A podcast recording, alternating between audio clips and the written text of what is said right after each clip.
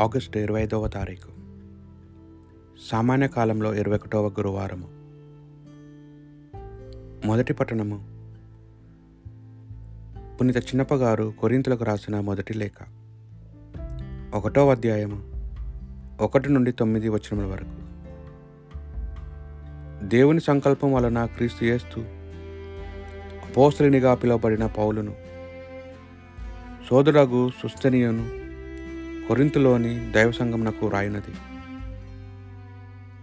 మీరు క్రీస్తు యేసునందు పరిశుద్ధము చేయబడి ప్రతి స్థలమునందును మన ప్రభు అయిన యేసుక్రీస్తు నామమున ప్రార్థించిన వారితో సహా పరిశుద్ధులుగా ఉండుటకు పిలువబడిన వారు ఆయన వారికి మనకు ప్రభువు మన తండ్రి అగు దేవుని నుండి ప్రభు అగు యేసుక్రీస్తు నుండి మీకు అనుగ్రహమును శాంతిని లభించునుగాక. యేసుక్రీస్తు ద్వారా దేవుడు మీకు అనుగ్రహంను ఒసగెను. కనుక మీ కొరకై నేను సరద్వా ఆయనకు కృతజ్ఞతలను అర్పింతును. ఏలైనా క్రీస్తుతో ఐక్యము ఐక్యము వలన మీరు సర్వ విధుల విధముల వాక్యానందును జ్ఞానమందును ఐశ్వర్యవంతులయ్యిరి క్రీస్తును గూర్చి సందేశము మీ అందు ఎంతయో దృఢపడినది. కనుకనే మన ప్రభు అగు యేసుక్రీస్తు ప్రత్యక్షము చేయబడుటకై వేచి ఉన్న మీకు ఆత్మీయ ఆశీర్వాదమైన కొరత కాలేదు. మన ప్రభువకు యేసుక్రీస్తు దినమున మీరు దోషరహితులుగా ఉండుట ఉండునట్లు ఆయన మిమ్ము తుది వరకు సుస్థిరముగా ఉంచును. తన కుమారుడును మన ప్రభువును అగు యేసుక్రీస్తుతో సావాసంనకు మిమ్ము పిలిచిన ఆ దేవుడు విశ్వసనీయుడు. ఇది ప్రభువాక్ నా రాజు అయిన ప్రభు నీ నామమును సదా సన్నతింతును.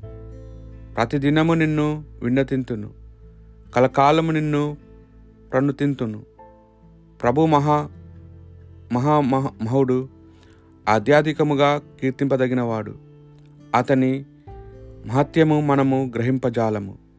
నా రాజు అయిన ప్రభు నీ నామము సదా సన్నతింతును. తరతరముల ప్రజలు నీ చేతులను పొగడుదురు. నీ మహకార్యములను ప్రకటనము చేయుదురు. వారు నీ కీర్తి వైభవములను ఉగ్గడింతురు. నేను నీ అద్భుత క్రియలను ధ్యానింతును. నా రాజు అయిన ప్రభు నీ నామమును సదా సన్నతింతును. జనులు నీ భయంకర కార్యములను ప్రశ ప్రశసింతురు. నేను నీ మహాత్మను మహాత్మమును వెల్లడి చేయుదును. నరులు ఏనలేని నీ మంచితనమును పొగడుదురు. నీ కార్యమును ప్రశసింతురు. నా రాజు అయిన ప్రభు నీ నామము సదా సన్నతింతును. పునీత మత్తయ్య గారు రాసిన సువార్త సువిశేషంలోని భాగం ఇరవై నాలుగవ అధ్యాయము నలభై రెండు నుండి యాభై ఒక్క వచనముల వరకు. యేసు తన శిష్యులతో ఇట్లు పలికాను. కనుక మీరు జాగరూకై ఉండు ఏలైనా మీ ప్రభువు ఏ దినము వచ్చినో మీరు ఎరుగరు. దొంగ ఏ గడిలో వచ్చినో ఇంటి యజమానికి తెలిసిన ఎడల అతడు మేల్కొని ఉండి తన ఇంటికి కన్నము వే వేయనీయడు. కనుక మీరును సిద్ధముగా ఉండు ఏలైనా మనిషి కుమారుడు మీరు ఊహింపని గడియలో వచ్చును. విశ్వాసపాత్రుడును వివేకవంతుడును అగు సేవకుడు ఎవడు? యజమాను చేతన ఇంటివారికి వేలకు భోజనం పెట్టుటకు నియమింపబడినవాడే యజమానుడు ఇంటికి తిరిగి వచ్చినప్పుడు తన కర్తవ్యందు నిమగ్నుడై సేవకుడు ధన్యుడు. యజమానుడు అట్టివానికి తన ఆస్తి అంతటా యజమాన్యము నొసగునని మీతో ఒక్కానించుచున్నాను సేవకుడు దృష్టుడైనచో యజమానుడు చాలా కాలము వరకు తిరిగి రా తిరిగి రాడాని తనలో తాననుకొని తన తోడి సేవకులను కొట్టు కొట్టుటకు త్రాగుబోతులతో తినుటకు త్రాగుటకు మొదలెడను.